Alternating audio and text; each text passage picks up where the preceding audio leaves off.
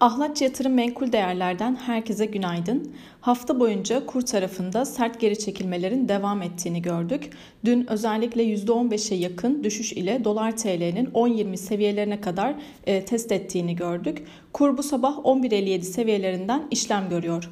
Benzer seyir Euro TL içinde geçerli. Dün gün içerisinde 11.62 seviyelerine kadar sert geri çekilmelerin yaşandığını gördük. Küresel piyasalara baktığımızda yurt dışında Asya piyasaları hariç olmak üzere Noel tatili sebebiyle Amerika ve bazı Avrupa piyasaları tatil. Dolayısıyla FX tarafındaki işlemlerin sınırlı kalacağını söyleyebiliriz. Asya borsaları çoğunlukla alıcılı seyretti. Omikron varyantının küresel ekonomik büyümeyi önemli ölçüde etkilemeyeceğine dair işaretlerin gelmesiyle birlikte piyasalar bir miktar olumlu yönde hareket etti.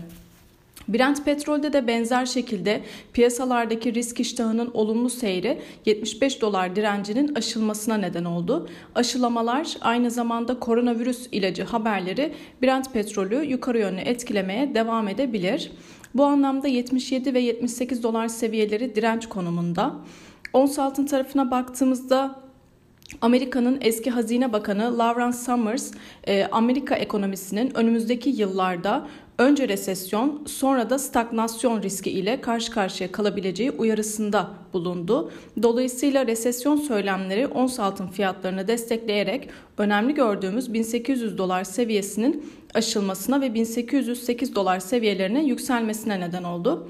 Altının 1800 dolar seviyesinin üzerinde kalıcılık sağlaması e, oldukça önemli.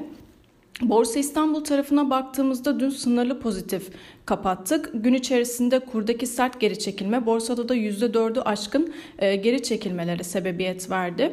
E, yükselişin devamı için özellikle 1800 e, seviyesinin üzerinde kapanışlar yapılması gerekiyor. Bu anlamda 2022 konjonktürüne baktığımızda bankacılık endeksi bir miktar daha pozitif ayrışabilir. Bugün önemli bir veri akışı bulunmuyor. Herkese bol kazançlı güzel bir gün dilerim.